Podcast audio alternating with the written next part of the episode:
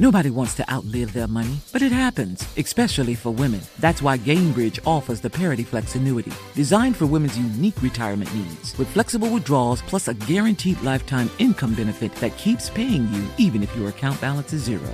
Gainbridge is helping build a better financial future for women. Retirement income you can't outlive is the ultimate flex. Start saving now at Gainbridge.io. Visit Gainbridge.io slash ParityFlex for current rates, full product disclosures and disclaimers, and other important information.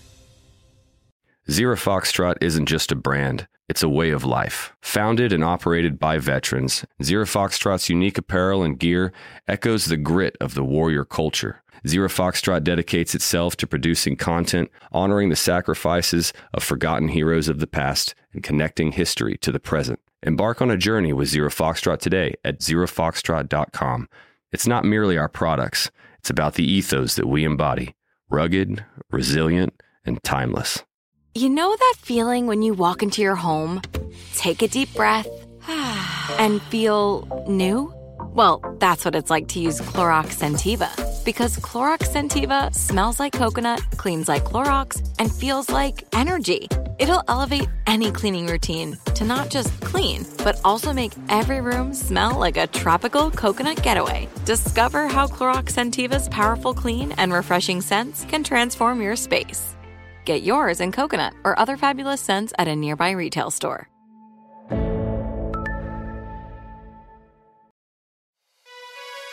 Hey, this is Stephen Furtick. I'm the pastor of Elevation Church, and this is our podcast. I wanted to thank you for joining us today. Hope this inspires you. Hope it builds your faith. Hope it gives you perspective to see God is moving in your life. Enjoy the message. And, and I get the distinct privilege to, to introduce you to our guest today. We got a special guest. We got Pastor Robert Madu in the house. Him and his wife, Taylor, are with us. And uh, he, he spoke here three months ago at the beginning of this pandemic, and he's spoken here multiple times. So I think it's official. We no longer call him a special guest, we call him family. Pastor Robert Madu, him and his wife, the Madus, are having a ministry that's happening all around the world. If you haven't had a chance to, pe- to meet Pastor Robert, he's probably the sincerest, most genuine, and maybe one of the nicest people you'll ever meet. But even more important than that, he loves the Word of God. He's a preacher's preacher and we get the distinct privilege of Him opening up God's Word and sharing it with us today. So, Elevation Church, you know how we do it. Let's put our hands together. Let's get ready and welcome Pastor Robert Madu.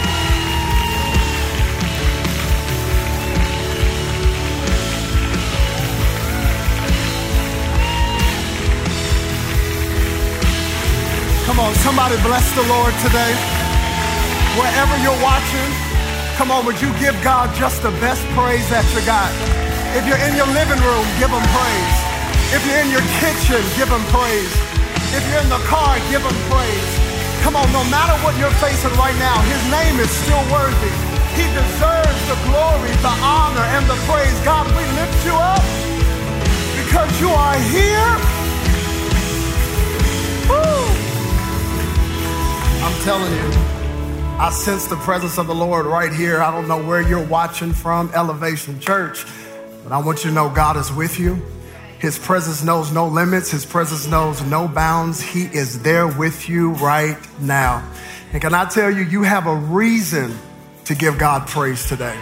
You say, Robert, what are you talking about? You don't know what I'm facing. If there is still breath in your body, Come on, you got a reason to give him praise. If you woke up this morning, you still got a reason to give him praise.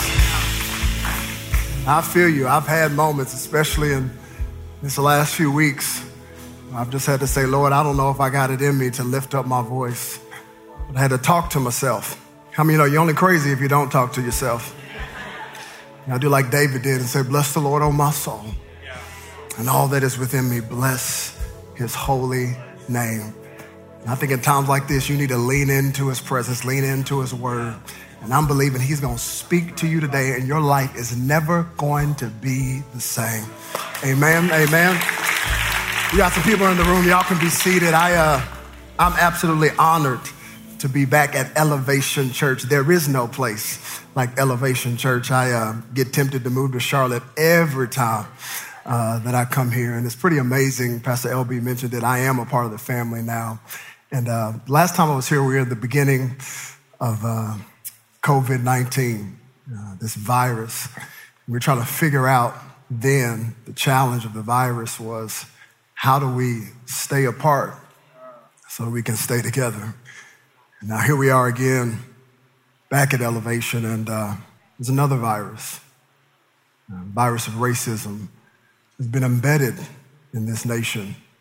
Now the challenge is we got to come together so we don't fall apart. And I'm telling you where my hope is in. My hope is in the church of the living God. Come on, if you're looking for hope, look to Jesus and then look to you. We are the hope of the world. And I'm believing what Jesus prayed, his last prayer, is that we would be one, that we would come together. And uh, to that end, I'm excited to minister God's word to you today. It's going to be good. I want you to lean in. I hope you like who you're watching the word of God with today. If you don't, just move to another section, EFAM, wherever you are. But this word is going to bless you. It's going to encourage you. And uh, I want to jump straight into it. I do bring you greetings from the country of Texas where I live, and uh, there with my incredible wife who is here today. Help me thank God for my wife, Taylor. She's here with me. We left the kiddos at home. And, um, you know, there's no seminary class you can take on how to lead in a pandemic, uh, how to lead in so much turmoil. But here's what I love is that Elevation Church is blessed with the best of the best. I want you to help me thank God for Pastor Stephen and Holly Furtick, who have set the pace, who have set the tone, not just for elevation, but for the church at large. With their incredible leadership and how they've led so well. And uh, man, if you got something to be thankful for, be thankful for the gift that is in Pastor Stephen Furtick. Every word he preaches has ministered to our souls. It's ministered to me, and you will not find a better preacher. And I'm thankful for his friendship. Come on, one more time, even in the chats, just say thank you so much Elevation Church. Thank you so much, Pastor Stephen and Holly. And uh, I'm glad to be here today. I want you to go with me to the Gospel of John today, John chapter number 8. And I want to look at verses 1 through 11. John chapter 8, 1 through 11. And then I want to look at John chapter 1, verse 14. John chapter 8, starting at verse 1, we'll land at verse number 11, and then John chapter 1, verse number 14. It says, But Jesus went to the Mount of Olives. Now, early in the morning, he came again into the temple, and all the people came to him. And he sat down and taught them. And the scribes and Pharisees brought to him a woman caught in adultery. And when they set her in the midst, they said to him, Teacher, this woman was caught in adultery in the very act. Now, Moses in the law commanded us that such should be stoned, but what do you say? This they said, testing him, that they might have something of which to accuse him. But Jesus stooped down and wrote on the ground with his finger as though he did not hear, straight up ignoring them. So when they continued asking him, he raised himself up and said to them, He was without sin among you, let him throw a stone at her first. And again, he stooped down and wrote on the ground. Then those who heard it, being convicted by their conscience, went out one by one, beginning with the oldest, even to the last. And Jesus was left alone, and the woman standing in the midst. When Jesus had raised himself up and saw no one but the woman, he said to her, Woman, where are those accusers of yours? Has no one condemned you? She said, No one, Lord. Jesus said to her, Neither do I condemn you. Go and sin no more. Can you say amen, E fam, wherever you're watching? And then John chapter 1, verse 14, just one verse of scripture here. It says, And the word became flesh and dwelt among us, and we beheld the glory. The glories of the only begotten of the Father, full of grace and truth. Full of grace and truth. Jesus is full of grace and truth. Whew. Think of all the adjectives that we could ascribe to Jesus. Come on, we can say he's a provider. We can say he's a protector. We can say he's our peace. He, we can say he's our shelter. We could go on and on, but I love John because he skips the commas, makes it clear and concise, and says, when you see Jesus, you will see two things grace and truth. I had an encounter with Jesus. That means you had an encounter with grace and truth.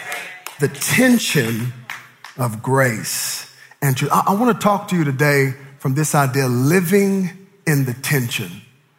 Living in the tension. There's so much tension right now political tension, economic tension, racial tension. What do you do with grace and truth? Living in the tension. I remember working out one time and I had uh, my weights in my hand, and the trainer, while I was holding the weights, put this thing is from the devil, put one of those resistance bands on me while I'm holding the weight. I said, I already got the weight in my hand. What is this for? Just, just put the resistance band. And I had the resistance band on and I thought it was good because it was already heavy. And the trainer said, no, no, no, no. You got to keep the tension in the resistance band. That's what it's for. So here I am already holding a weight, but also having to deal with the tension. What do you do when you're living in the tension? That's what I want to talk about today. So let's pray as we go into this. Father, thank you for your word speak today. All the EFAM said, Amen. Amen. Living in the tension. Like many preachers during this quarantine and shelter in place and gathering restrictions, I've had to adjust how I preach and how I communicate. I've, I've learned to calm myself down and preach while sitting in the stool. I've, I've learned not to say touch your neighbor, but to say type in the chat because we've had gathering restrictions. I've, I've learned that although we have awesome people here in the room, I've learned to make sure I stay connected and locked in to the camera. In fact, in this room right now, we got cameras. There's one, two, three, four, about four or five, about 80 cameras in this room all over. And these cameras are able to get different angles while I'm preaching, different angles while I'm preaching to be able to connect to you, different angles. These cameras will get different shots. It doesn't change me, it just gives you a different angle of me, a different view. And, and this is what I love about the Gospels Matthew, Mark, Luke, and John, because all four of these gospel writers are talking about the same Jesus, but they give us different angles. They give us different views. These four cameramen, if you will, they all have their view on the same subject, who is Jesus, but they're able to give us different angles of who this Jesus is. I love almost like four film directors who've been given the same subject of film, but have given their own cinematic, cinematic license to film it. They give us a different view of who Jesus is. That's why if you like long documentaries, please read the book of Matthew. Uh, because Matthew, he's writing to a Jewish audience. So he begins this long process of letting you know that Jesus is the fulfillment of all the Old Testament prophecies. If you like sci fi movies, please read the book of Luke because Luke is the doctor. And so Luke goes into detail to explain these miracles that Christ did, how his miracles could do what medicine could not do. If you like action packed movies, please stay in the book of Mark because Mark is all about Jesus in action, a Jesus who will roll up on you and does not play games with you. He's, he's all about the actions of Christ. But John, Oh, John is a love story.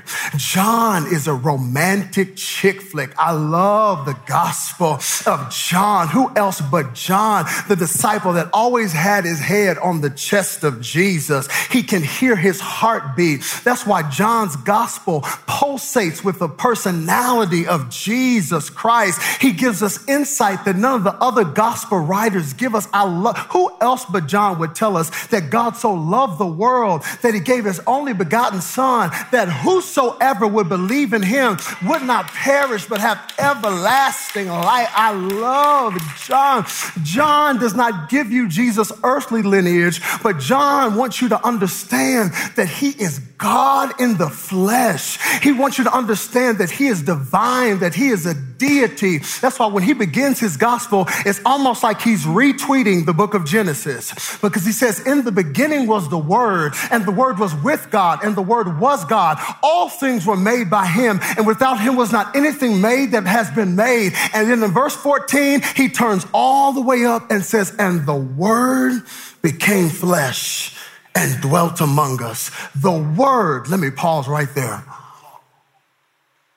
The word became flesh and it dwelt among us. How many of you know there is power in that verse right there? That the word became flesh and it dwelt among us. That is deeper than a Christmas verse. There is power in the fact that the word became flesh and dwelt among us. Hear me. The only way we can have hope in a dark world is because the word became flesh and dwelt among us. The only way we can have life and hope is because the word became flesh and it dwelt among us. You understand that the incarnation is the greatest picture of empathy. People want to know how can we change what's going on in our world today? We need empathy. And that's what Jesus did in his incarnation. He understood that he could not redeem us from heaven. He had to put on human skin and feel what we feel and know what we go through. And the word became flesh and it dwelt among us. Thank God for a Savior who can feel what I feel and know what I go through and can understand when I'm weeping at night because I'm seeing senseless murders, can understand why tears come down my face. And sometimes I don't want to lift up my hand. He knows what it feels like to have hurt and pain because the word became flesh and it dwelt among us. Oh, some of y'all not getting to see. If, if, if I'm sick, if I'm sick, please don't just throw me a medical book. No, get me a doctor. You know why? Because that doctor personifies the principles that are in the medical book. Oh, see, if, if I'm in trouble with the law, please don't just give me a law book. Give me a lawyer. You know why? That lawyer personifies the principles that are within the law book. Some of y'all gonna get it in a minute. If I'm about to lose my mind, please don't give me a book on psychology. Give me a psychologist because that psychologist is gonna personify the principles that are in the psychology book. Do you understand when humanity was lost in our sin and we had no hope of redemption. We needed more than just the law. We needed more than the Ten Commandments. We needed Jesus because Jesus personifies the principles and the Word of God. He is the Word made flesh. Oh, and it made its dwelling among us, and the Word was made flesh. That's what empathy is. It's the Word becoming flesh. He knew he could not redeem us and be removed from us. He had to come where we were and he put on human skin and the word became flesh and dwelt among us. Would you just slap your neighbor or whoever you're watching with at home and make sure you know them and just say the word became flesh. No, tell them the word became flesh and it dwelt among us. We beheld the wonder of his glory, the only begotten of the Father. Then it says this that he's full of grace and truth. He's full of grace and truth. And there is the tension. How in the world can Jesus be full of grace and truth? Hold up, John. Those two words don't go together. Grace and truth. How can Jesus be full of grace and truth. Come on, one of these things is not like the other. Grace and truth. This is beauty and the beast. How can Jesus be full of grace and truth? On the surface, these two words do not go together. Grace and truth? Come on, just for a moment, would you consider, if you can, the grace of God? Come on, if you can even fathom the grace of our God, to think that no matter what you've done, no matter where you've been, that God's grace can meet you right where you are. How many know there's something incredible about God's grace? If grace doesn't make tears well up in your eyes, you don't know what grace is. To no matter where you've been, that God can reach you, no matter what you you've done that His grace can come to you. Come on, that God would go through a hell that He didn't deserve so that we can receive a heaven that we don't deserve. There is something about the grace of God to the point that His grace has been lavished upon us. Ooh, some people are rich in other things. God is rich in grace. His grace will never run out. His grace can meet you right where you are, that we can approach the throne of grace with confidence, with boldness. There's nothing like the grace of God. Amazing grace. How sweet the sound that saved a wretch like me. His grace is powerful. His grace is intoxicating. His grace is wonderful. And then, right when you're resting in His grace, then you got His truth, His standard, His holiness that is so high, that is so perfect, that is so flawless that on your best day, your righteousness is as filthy rags. On your best day, your righteousness is ratchet. How in the world can you deal with grace and true truth?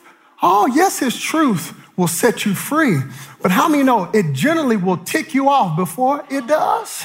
People can't handle the truth. Come on, am I the only one during this COVID 19 that was forced to look at yourself when everything went on pause and you begin to see some things, some truth that you did not like? Oh, I'm telling you, a lot of us can't handle the truth. Truth is a pill that everybody wants to give out, but nobody wants to swallow. Even right now in the world, we're looking at some truth that is ugly to deal with. The truth hurts. His grace grace is wonderful, amazing grace, but then you got truth. How can he be full of grace and truth? This paradox, the tension is in the grace and the truth. And if we're honest, most of us go to one of the extremities mm, grace or truth. Yeah, you got the grace people. You know where you are. You grace people cannot wait for the shelter in place and all these gathering restrictions to be gone because you just want to hug everybody. You want to love on everybody. All you grace people, you're like, grace, grace. Why, why can't we all just get along? Can't we just hug it out? Oh, grace people are quick to forgive. They're quick to love. Always got a smile on your face, talking longer than you should to people. Oh, grace, grace, grace all over the place. And they just want to love, but the problem with the grace people is sometimes in an effort to show grace, they lowered the standard of truth. Then you got the truth people. And all you truth people, you will tell it like it is. Truth people aren't afraid of anybody. Truth people will let you know what they think about you. I mean, they will slap you and not wait to see you hit the ground. Truth people will get on your Instagram or your Facebook page and never liked a picture or said anything nice, but they will let you know what they think about you in one post. Truth people are so quick to put their finger in your face and let you know, I'm going to tell you about you. I'm going to tell you who you really are. But the problem with the truth people is that they're so busy touting their truth and pointing their finger that they forget they're going to need the grace that they refuse to give. And the tension of life is how do you balance grace and truth? Because grace without truth ceases to be grace. Truth without grace crushes people and ceases to be truth. Let's say another way grace without truth is meaningless. Truth without grace is mean. Grace and truth is medicine. And Jesus says, I am the total amalgamation of grace and truth, and it brings healing and in a world where everything is divided, where there's chaos, how many know we need some believers who are tethered to the tension of grace and truth, showing grace when it's needed, speaking truth when you have to. Oh, not 50% truth, 50% grace, but 100% truth, 100% grace. Because hear me, the gospel flies on the wings of grace and truth. We need both grace and truth, the tension of grace and truth. It's, it's, it's like the strings on a violin. Grace, if it's too loose, if it's too loose, how many know you're gonna get an ugly sound out of that string? But if you tighten it too tight, truth people, you're gonna pop the strings on the violin. But if you got the perfect tension, all of a sudden you will hear beautiful music. And the world right now is listening for believers who are full of grace and truth. Jesus lived in the tension of grace and truth. This is what the teachers of the law could not understand. They could not understand how this rabbi, this, this rabbi who was supposed to uphold the truth, how he kept hanging out with shady, messed up, dysfunctional dysfunctional tax collectors and prostitutes. They could not comprehend that. If he's supposed to uphold the truth, why in the world is he hanging out with messed up people? This is what the teachers of the law could not comprehend because you do know that Jesus had a reputation for hanging out with shady, messed up people. Come on, if you got issues, you are a great candidate to be connected to God because he always just had this, this draw, this pull of marginalized, messed up people people. They loved coming to Jesus. And I think we have to ask ourselves as the 21st century church that if we are not attracting the type of people that Jesus attracted, are we really preaching the same gospel that Jesus preached? Because sinners and tax collectors and messed up people, they were just drawn to him. He loved them. And one day he's in the temple teaching, and he sat down to teach.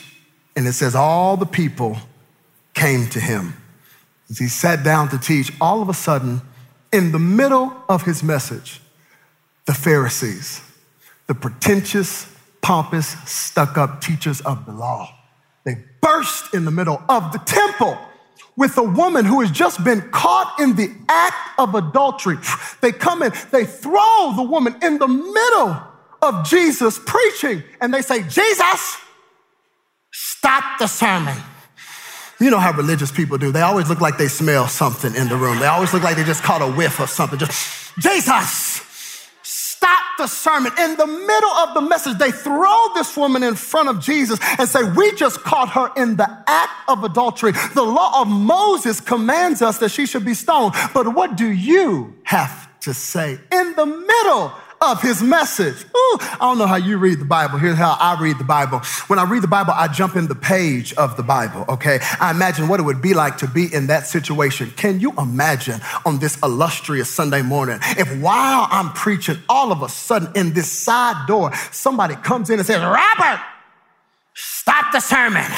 We just caught a woman in the act of adultery, throws her in the middle of Elevation Church and says, What do you have to say?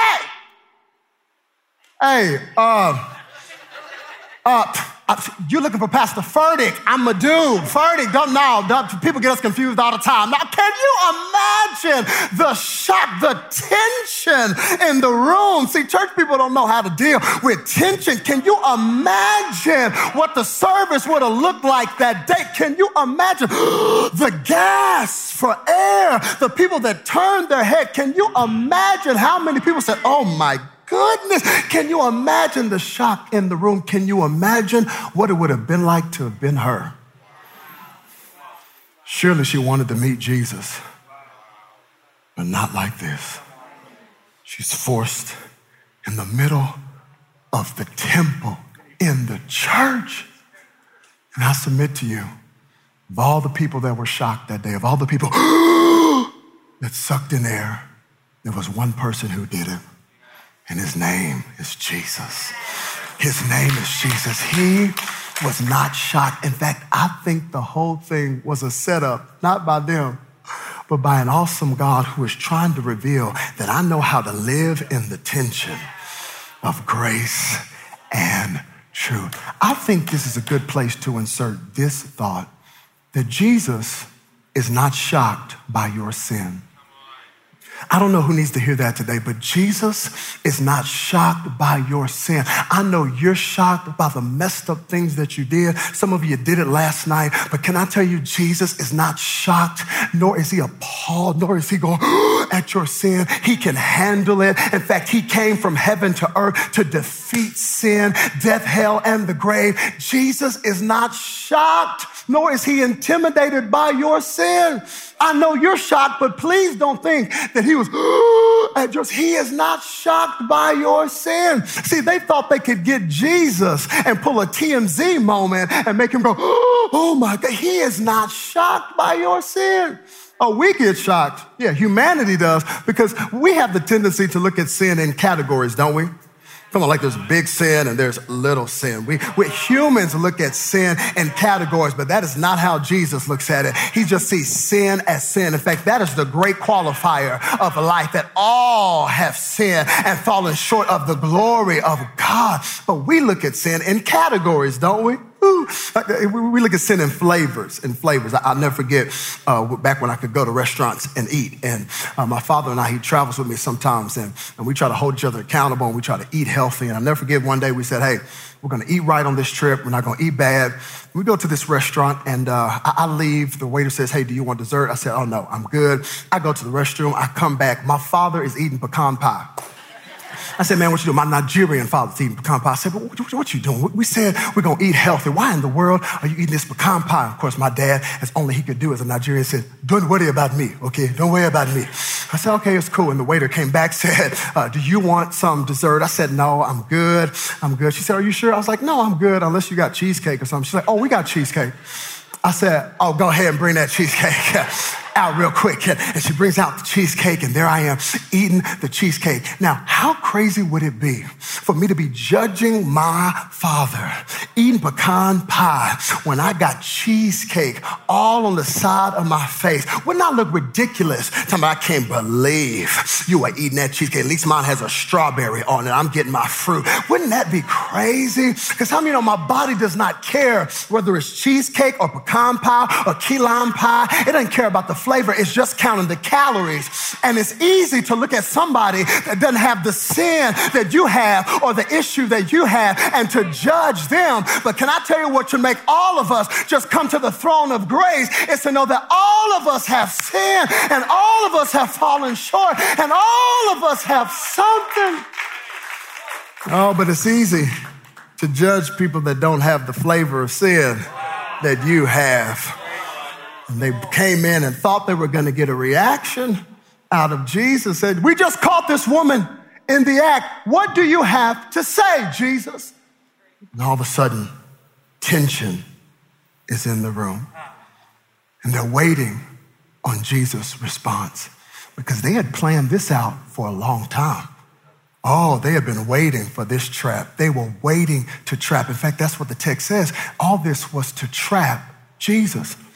And let me tell you why I got to give the Pharisees and the teachers of the law a little bit of credit because this is a good trap. Oh, this is a brilliant trap because you understand that the teachers of the law were actually right. Because Moses' law was clear that the punishment for adultery was to be stoned.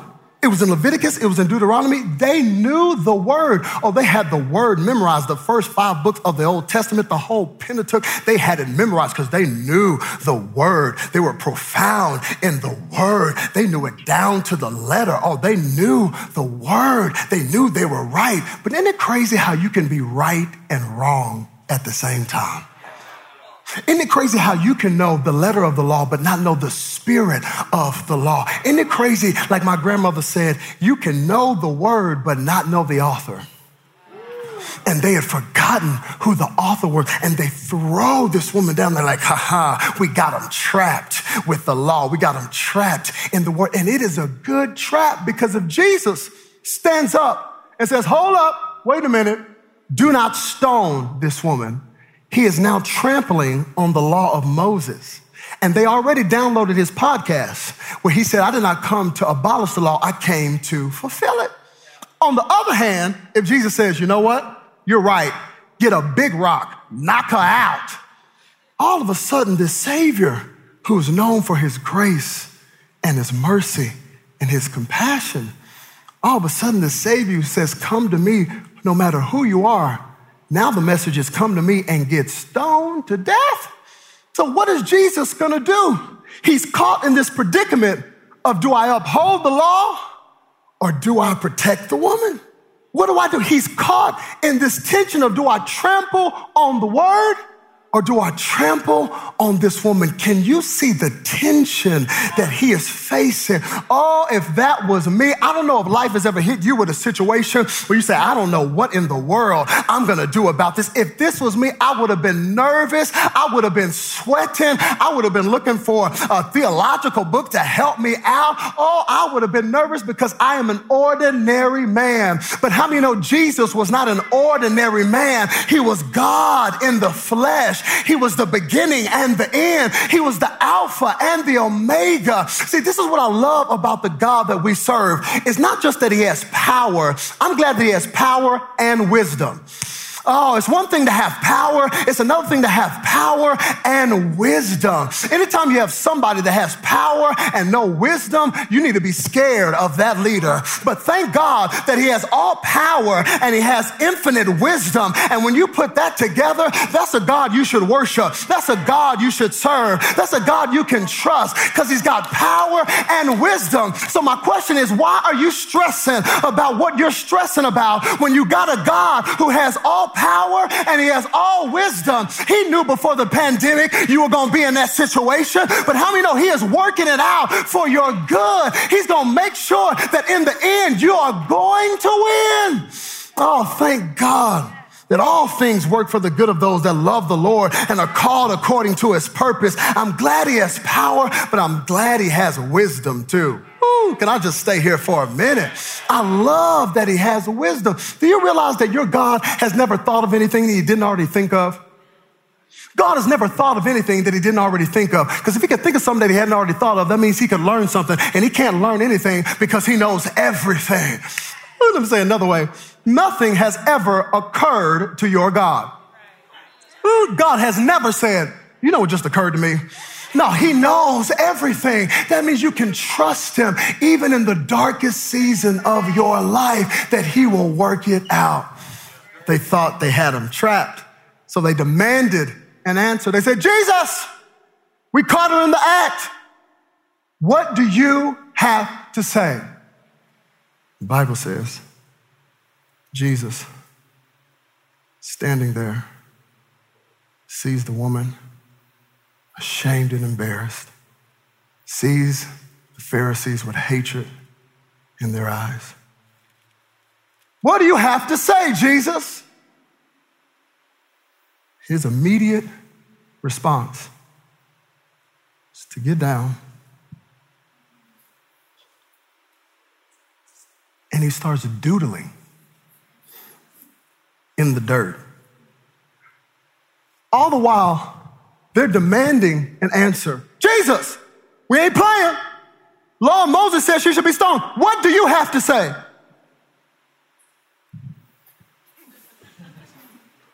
He just starts doodling. The text says he acted as if he didn't hear. That's a cute way of saying he ignored them and just starts doodling. And I think they thought his silence meant that they got him. They're like, oh, we got him. No, come on, Jesus, tell. She should be stoned. What, what do you have to say? What do I have to say? Oh. He just starts doodling in the dirt. And I don't know who this is for today, but some of you need to take a cue from Jesus and quit being so quick to react to your critics. Sometimes the best thing you can do when the enemy comes in your life with all kinds of drama and all kinds of chaos, sometimes the best thing you can do is just turn your back and get on your knee and remind yourself that God is the author and the finisher of your faith, that He's got you. Quit being so quick to give a reaction to the enemy because you do know that's what the enemy wants in your life. He loves to come in your life with chaos because he wants you to give a reaction. But how many know you don't need to give a reaction? You need to give a response because there's a difference between a reaction and a response. Oh, come on, somebody. There is a huge difference between a reaction and a response. The enemy wants a reaction. He wants you to react react the chaos and the drama that came into your life. But don't be a reactor, be a responder. Oh, can I tell somebody in this season, it is important that in all the chaos, you don't react, but you give a response. There's a difference between a reaction and a response. A reaction tends to be quick. It tends to be a knee jerk. It's, it's fast. There's a difference between a reaction and a response. A response is deliberate. You're slow when you respond. That's why in this season it's so critical to remember what God said. And James says, he says, be slow to speak. Slow to speak. Slow to anger. Because when you give a reaction, that's what the enemy wants. There's a difference between a reaction and a response. The enemy wants your reaction. Have you noticed? Thank God a pandemic has shown us what the essential workers are. Have you noticed that they call them an emergency response team?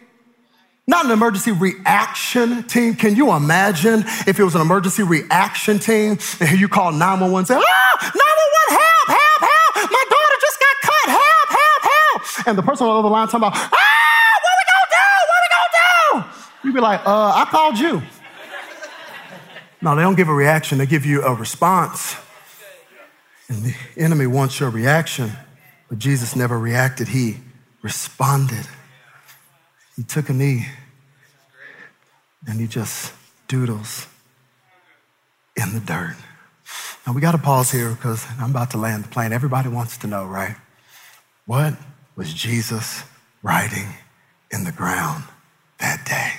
Oh, come on, this is a hot topic in theology. Everybody wants to know. And many scholars and theologians have postulated what they think he wrote in the ground. There's so many different theories. Some people think that he wrote, Love the Lord your God with all your heart, soul, mind, and strength. Love your neighbor as yourself. Some people say that he wrote the Ten Commandments. Some people say that he wrote Jeremiah 17, 3, those who forsake you are written in the dust. There's so many different theories. One theory is that he wrote the names of all of the men who gathered rocks that day. And next to their name, he wrote their particular sin.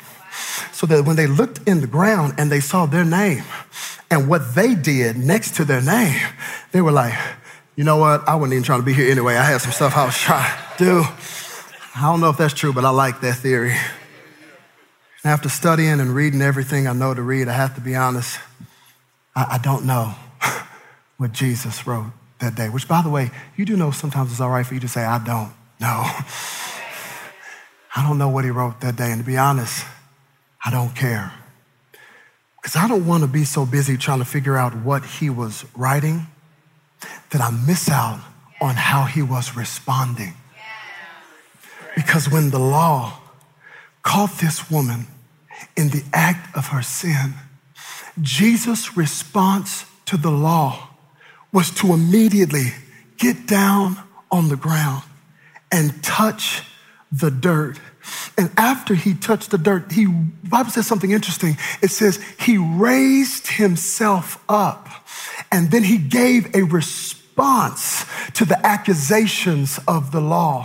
When this woman was caught in the act of sin and the law wanted to destroy her, Jesus' immediate response to the law was to get down on the ground. He didn't say anything. He just got down and he touched the dirt. And then he says he raised himself up and gave a response to the accusations of the law. Did you hear what I said when when this woman was caught in the act and the law wanted to destroy her, Jesus' immediate response was to get down on the ground. He was the only one that was willing to get down on her level and meet her where she was. And he touched the dirt and then he raised himself up and gave a response to the accusation of the law. Come on, this is the gospel. This is you. This is me. Humanity is this woman. We were all caught in the act. And if the law had its way,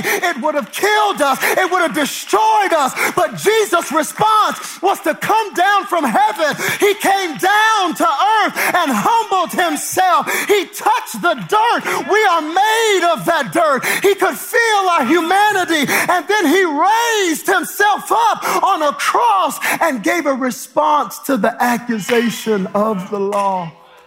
Oh, I am that woman You are that woman. We were caught in the act, and Jesus' response was to come down to where we were. Oh, what would our world look like if people would just come down and humble themselves and relate to other people? He came down and touched the dirt, and then he raised himself up. He raised himself up to the point that he says, No man takes my life. I lay it down. He raised himself up on the cross and he offered a response to the accusation of the law. When he raised himself up, he looked at him and says, He who's without sin among you, you be the first to cast the stone. And the Bible says, one by one, starting with the oldest, even to the last, they dropped their rocks and walked away. He didn't even wait on them to drop the rock. He went right back down to doodling in the dirt. And every single one of them walked away.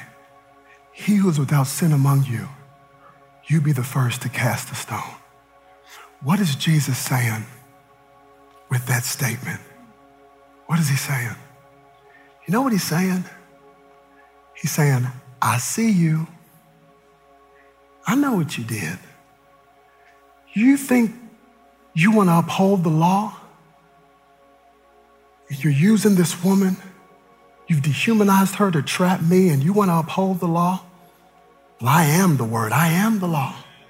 And if you really cared about the law, the law was clear that if somebody was caught in the act of adultery, that there had to be two witnesses seeing them in the act. And the law was to bring the woman and the man and stone both of them. So if you're really about upholding the law, quick question where the man? Where is he? What many believe is that this whole situation was a trap. It was a setup, not just to get Jesus, but they trapped this woman. And the reason the man wasn't there is because he was in on it. And Jesus could see to the core of who they were. And he says, I know what you did. You set this whole thing up. And in one statement, they were forced to do the most powerful thing any human can do, and that is to look at themselves. Oh, what would our world look like if we all looked on the inside of us, looked at the truth, asked for His grace? One by one, they came to the understanding I'm not different than this woman who's on the ground. They dropped their rock and walked away. And Jesus was left alone with the woman, left alone in his presence. And I can see her because I think her head was down the whole time, tears coming down her face. I don't even think she noticed that they had left. Because sometimes you can go through so much and be beaten down so much and be so tired and so much pain, you don't even realize Jesus is already taking care of the thing that you've been crying about. I don't even think she noticed that they were gone. And I think he had to get her attention and say, Woman, hello, hey, where are your accusers? And I can see her going, Jesus, you don't understand what's going on in the world. You don't see all that.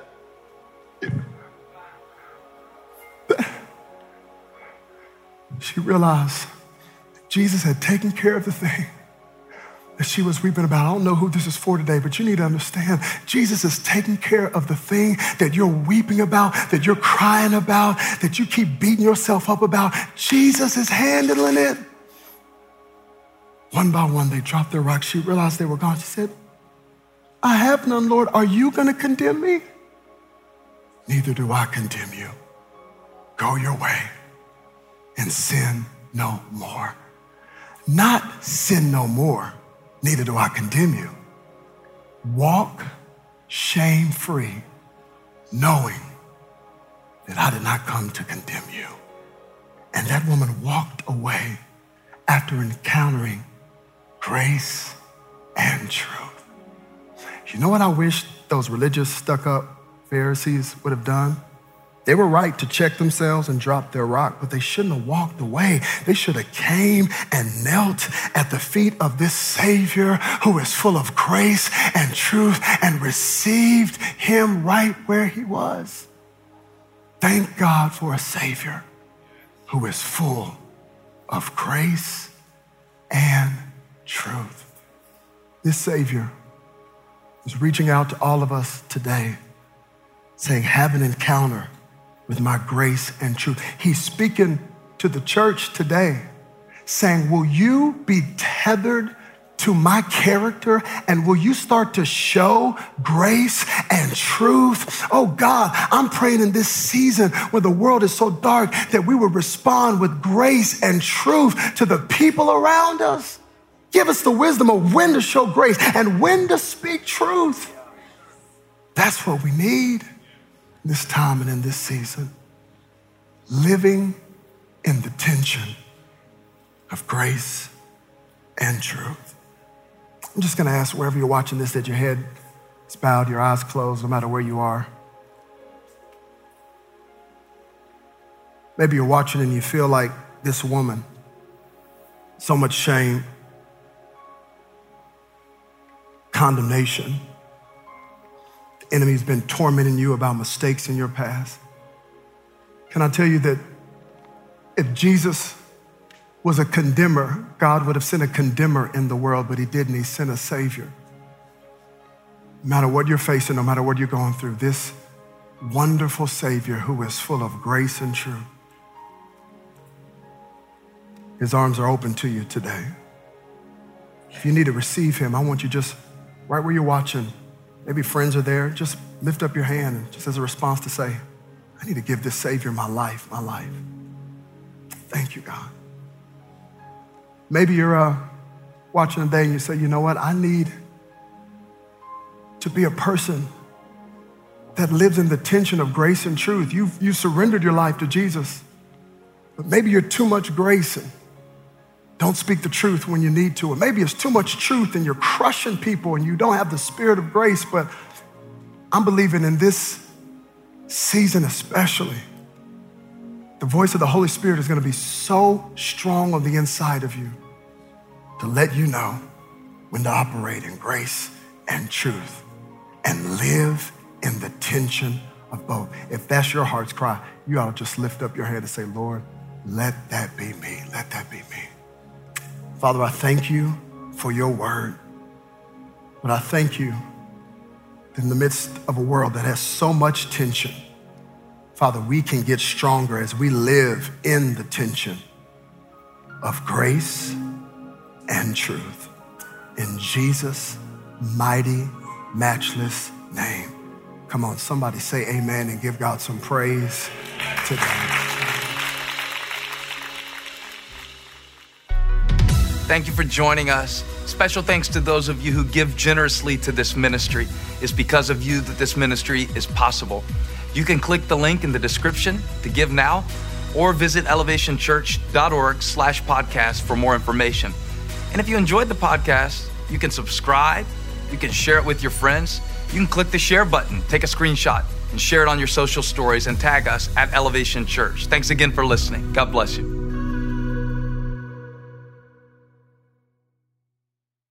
Nobody wants to outlive their money, but it happens, especially for women. That's why Gainbridge offers the Parity Flex annuity, designed for women's unique retirement needs, with flexible withdrawals plus a guaranteed lifetime income benefit that keeps paying you even if your account balance is zero.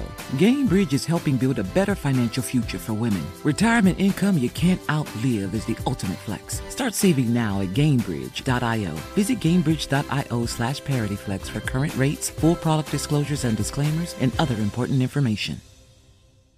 Zero Foxtrot isn't just a brand, it's a way of life. Founded and operated by veterans, Zero Foxtrot's unique apparel and gear echoes the grit of the warrior culture. Zero Foxtrot dedicates itself to producing content, honoring the sacrifices of forgotten heroes of the past, and connecting history to the present. Embark on a journey with Zero Foxtrot today at zerofoxtrot.com. It's not merely our products, it's about the ethos that we embody rugged, resilient, and timeless. For the ones who work hard to ensure their crew can always go the extra mile, and the ones who get in early so everyone can go home on time. There's Grainger, offering professional grade supplies backed by product experts so you can quickly and easily find what you need.